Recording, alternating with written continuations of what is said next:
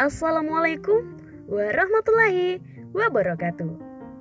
Jumpa lagi di Yuhir Yuk Hijrah Podcast bersama saya Nurul Rahmawati. Kita akan berbincang selama beberapa menit kemudian. Hai sobat Yuhir, apa kabarnya nih? Semoga Allah Subhanahu wa taala senantiasa menganugerahkan kelimpahan rezeki, kesehatan dan mempermudah segala urusan kita. Amin ya robbal alamin. Nah, sobat, mungkin kamu gak srek ya jika aku kasih tahu kamu temanya aku kali ini. Ya, karena ini udah masuk dalam keseharian kita, jadi nggak srek aja. Kalau aku bilang temanya aku kali ini tuh menegur teman yang ngawur. loh loh, kok gitu ya temanya? Tapi gak apa-apa ya sekali-kali, asal jangan keterusan. nah sobat, di media sosial tuh kan tak jarang kita lihat banyak orang berantem dengan kata-kata. Protes aturan pemerintah tentang ini dan itu. Ada yang sesukanya aja melontarkan kata-kata cacian dan makian dalam pro kontra tersebut. Ironisnya, ada banyak juga yang ternyata itu masih sesama teman. Bedanya dipisahkan oleh pilihan politik atau cara pandang lainnya. Ya, hidup bersama selalu ada saja gesekannya, besar maupun kecil. Tapi nggak apa-apa, karena ada kalanya konflik akan mendewasakan kita Konflik pun akan membuat kita lebih bijak melihat perbedaan. Termasuk konflik dengan teman di sekolah atau di pengajian atau di asrama pondok pesantren. Itu wajar kok, gak usah dijadiin beban. Emang sih ada yang berani menegur kesalahan teman, tapi gak sedikit yang beraninya di belakang doang. Dan ada pula yang pasrah dan ujungnya membiarkan kelakuan buruk teman dengan alasan menjaga persahabatan. Sobat, persahabatan subur dengan segala rasa, baik suka maupun duka. Kita harus siap menerima segala rasa yang bakal kita dapatkan. Ada kalanya kita dipedulikan, gak jarang pula dikecewakan. Seringkali mengajarkan kita bahagia, sering pula ngajarin kita derita sedih dan gembira melengkapi persahabatan kita pun ada saatnya dibela sekaligus dikhianati. Itu wajar aja sih. Masalahnya sering kali kitanya yang gak siap. Berteman memang semestinya bisa saling percaya dan melengkapi. Ada pepatah dari Kikero bahwa persahabatan yang sejati tidak dapat bertahan di mana pihak yang satu tidak mau mendengar kebenarannya, sementara pihak yang lain tidak suka menjelaskan kebenaran itu. Nah, gimana kalau kita menghadapi teman yang berperilaku melenceng dari kebenaran? Haruskah kita menegurnya atau membiarkannya demi tetap bisa bersahabat? Kalau menegur dengan cara apa yang bisa menjamin enak dua-duanya? Kita rileks dan dia juga nggak masalah dengan teguran kita bersalahkah kalau kita mendiamkan kelakuan buruknya? Nah, waktu SD dulu, aku tuh termasuk orang yang ketergantungan kepada teman sangat tinggi. Aku gak bisa hidup tanpa teman-teman satu geng. Aku masih ingat, waktu itu kelas 2 SD. Ketika ada sekolah baru, sebagian murid ada yang harus rela dipindahkan ke sekolah baru. Tempatnya sih nggak jauh dan masih di kota aku. Tapi yang membuat aku menolak pindah adalah karena aku harus pula berpisah dengan kawan-kawan yang saya senangi. Why? Ya, karena emang udah deket banget. Gak tahu kalau teman merasa enak apa enggak main sama aku. Hasilnya, ada teman yang ngalahin gantiin aku untuk pindah ke sekolah baru. Ternyata, gak berhenti di sini Sikap ketergantungan aku kepada teman membuat aku sering kali menutup mata kalau dia berbuat salah. Aku takut nggak diajak main lagi kalau aku berani negur dan meluruskan kesalahan dia. Wah, tahu sendiri kan akibatnya? Aku jadi anak yang gak berani untuk menegur kepada teman sendiri. kebiasaan jelek aku mulai hilang seiring dengan bertambahnya usia aku dan mulai mengenal pergaulan yang lebih luas ketika masuk pondok. Dan kian merasa percaya diri untuk mengingatkan teman aku, yakni ketika saya sekolah di pondok. Nah, sekat itu aku udah nggak mondok lagi. Meski ini juga masih ada kekusukan. Aku lebih sering berkomunikasi dengan tulisan. Ada juga sih yang lewat obrolan. Santai aja sih cara ngingetin temen aku itu. Hal-hal kecil aja sih. Nah, menegur bukan berarti benci. Sobat Yuhir, menegur teman itu bukan berarti kita benci. Tetapi sebaliknya adalah sayang atau kasihan ya. Hehehe, canda. Nah, itu sebabnya teguran adalah sebuah bentuk kepedulian dan kasih sayang kita kepada teman kita. Bayangin aja, kalau kita nggak berani menegur teman kita, baik lewat lisan maupun tulisan, teman kita nggak akan tahu kalau kita protes, bahwa kita nggak suka kelakuan salahnya. Akibatnya, jangan salahkan dia 100% kalau berbuat salah terus-menerus. Sebab, bisa jadi adalah andil kita juga yang ikut menjerumuskan dia berbuat demikian. Meski tentunya teman yang berbuat salah juga kudu mempertanggungjawabkan segala perbuatannya. Mengapa? Ya, karena kesalahan dia adalah nggak mau belajar dari kesalahan.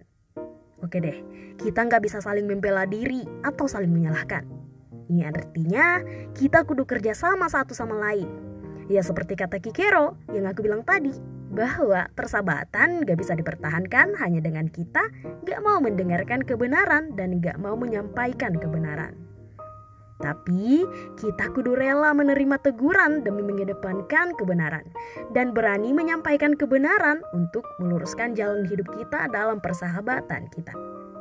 Inilah kenapa dalam Islam Allah Ta'ala sampai memberikan cap jelek buat manusia sebagai orang yang merugi kecuali mereka yang beriman, beramal soli, dan saling menasihati dalam kebenaran di antara mereka. Firman Allah Ta'ala, Demi masa, sesungguhnya manusia itu benar-benar berada dalam kerugian, kecuali orang-orang yang beriman dan mengerjakan amal soleh dan saling menasihati supaya mentaati kebenaran dan saling menasihati supaya menetapi kesabaran.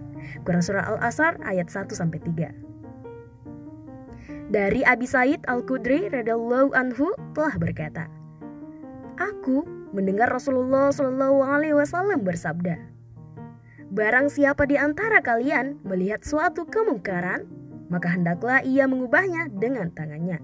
Maka bila ia tidak mampu, maka dengan lidahnya. Dan kalau tidak mampu, maka dengan hatinya. Dan yang demikian itu adalah selemah-lemah iman. Hadis riwayat Muslim. Jadi, kita nggak perlu takut dianggap turut campur. Justru, tindakan kita menegur teman kita adalah sebagai bentuk kepedulian. Pernah, ada teman aku yang curhat ke teman aku yang lain setelah ia menegur temannya lewat DM. Agar sang teman jangan melakukan perbuatan melanggar hukum Allah. Khususnya adalah temannya teman aku itu nekat pacaran. Khawatir kebablasan, Temen aku tuh menegurnya lewat DM ke salah satu pasangan yang sedang dimabuk asmara itu.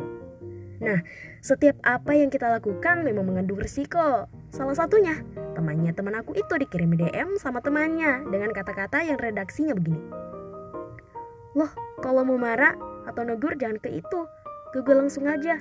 Lebih baik lo gak usah ikut campur urusan gue. Mungkin neraka lebih enak buat gue. Astagfirullah, nikat banget ya. Itu risiko nasihati teman. Termasuk dekat padahal tapi kalau udah beda prinsip emang akan lain jalan hidupnya. Tapi apa yang dilakukan temannya teman aku itu sudah benar. Artinya berani menegur temannya yang berbuat seperti itu. Perkara hasilnya serahkan saja kepada Allah karena tugas kita hanyalah menyampaikan kebenaran. Bagusnya ia juga membalas dengan DM kepada temannya itu dengan kalimat Aku teroris Aku kasih dalilnya nih ya maka janganlah ucapan mereka menyedihkan kamu. Sesungguhnya kami mengetahui apa yang mereka rahasiakan dan apa yang mereka nyatakan. Akan tetapi, aku hanyalah menyampaikan peringatan dari Allah dan risalahnya. Sesungguhnya kamu tidak akan dapat memberi petunjuk kepada orang yang kamu kasihi. Tetapi Allah memberi petunjuk kepada orang yang dikehendakinya. Dan Allah lebih mengetahui orang-orang yang mau menerima petunjuk. Insya Allah suatu saat kamu akan menerima kebenaran ini. Amin. Nah, gimana cara negurnya? Ada beberapa tips nih. Semoga bisa menjadi inspirasimu. Pertama, bicara empat mata saja. Ini perlu kamu lakukan. Sebab kayaknya nggak ada deh orang yang suka ditegur depan umum. Akan muncul goriza al atau naluri mempertahankan dirinya. Tuh, kayak orang ditampar mukanya di depan banyak orang. Sakit fisik mungkin bisa ditahan, tapi sakit hati karena malu bisa tertanam sampai lama di hati dia. Dulu, apabila para salaf hendak memberikan nasihat kepada seseorang, maka mereka menasihatinya secara rahasia. Barang siapa yang menasihati saudaranya berduaan saja, maka itulah nasihat. Dan barang siapa yang menasihatinya di depan orang banyak, maka sebenarnya dia mempermalukannya. Dalam Jami al-Ulum, Wali Hikam halaman 77. Nah, kalau nggak memungkinkan bicara empat mata, Semisal, kita lihat teman kita yang ngawur itu ngelakuinnya di depan umum, banyak orang.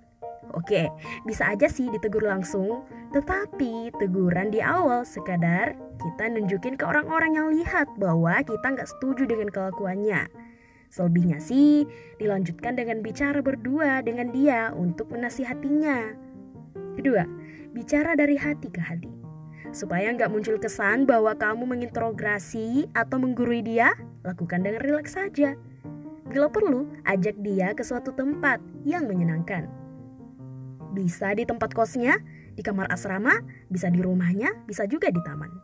Boleh juga di kafe atau tempat angkringan kalau kamu punya duit buat traktir dia. Pokoknya di mana aja yang bisa membuat dia senang dan rileks. Terus kita sampaikan pertanyaan-pertanyaan tentang masalah yang sedang dihadapinya dan yakinkan dia bahwa kamu bisa menjadi penolongnya. Dulu tuh ya, aku pernah melakukannya di tempat makan, nunggu dan nasihati temaku. Kan, kalau dia udah kenyang, insya Allah nggak protes kalau kita tegur dan nasihatin. Modus. Ketiga, gunakan bahasa yang baik tahan diri supaya nggak ngomong dengan nada tinggi dan berkata kasar. Meski kamu nepsong setengah hidup, pastikan kamu gunakan bahasa lisan maupun tulisan yang baik. Nggak menghujat dan melecehkan. Tegaskan bahwa ini sebagai bentuk kepedulian kamu kepadanya. Keempat, meminta bantuan pihak ketiga. Dalam kondisi darurat di mana kamu nggak bisa menegur teman kamu karena berbagai hal, cobalah minta bantuan pihak ketiga. Utamanya, orang yang dihormati oleh teman kamu, bisa guru, atau mungkin kakak kelas, atau kakak pembina pengajian, atau bahkan ortu kamu dan ortu teman kamu itu. Kelima, mendoakannya. Jika empat upaya sebelumnya udah ditempuh, berdoalah. Semoga teman kamu bisa sadar diri, gak ngawur lagi. Gimana pun juga, perubahan itu gak selalu seketika. Ada kalanya butuh waktu lama.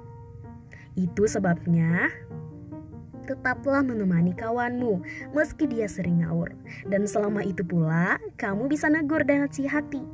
Semoga suatu saat akan sadar.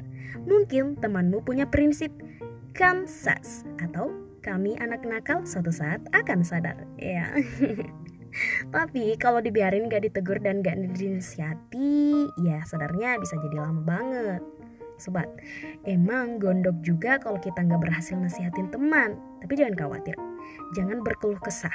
Setidaknya kalau udah negur baik lewat lisan maupun tulisan, kita udah nunjukin kepedulian dan sayang kita kepada teman kita. Imam Hasan Al-Basri rahimahullah seperti dikutip Ibnu Rajab Al-Hanbali rahimahullah dalam kitab Jami Al-Ulum wa Al-Hikam mengatakan, Sesungguhnya hamba yang dicintai di sisi Allah adalah yang mencintai Allah melalui hambanya dan mencintai hamba Allah karena Allah. Di muka bumi ia pun memberi nasihat kepada orang lain. Jadi tetap semangat ya untuk terus memberi nasihat. Nah, gimana? Udah paham kan sobat? Jadi sebenarnya tuh materi aku udah selesai. Kalau mau lanjut, tunggu tema selanjutnya ya sobat Juhir. Dadah. Assalamualaikum warahmatullahi wabarakatuh.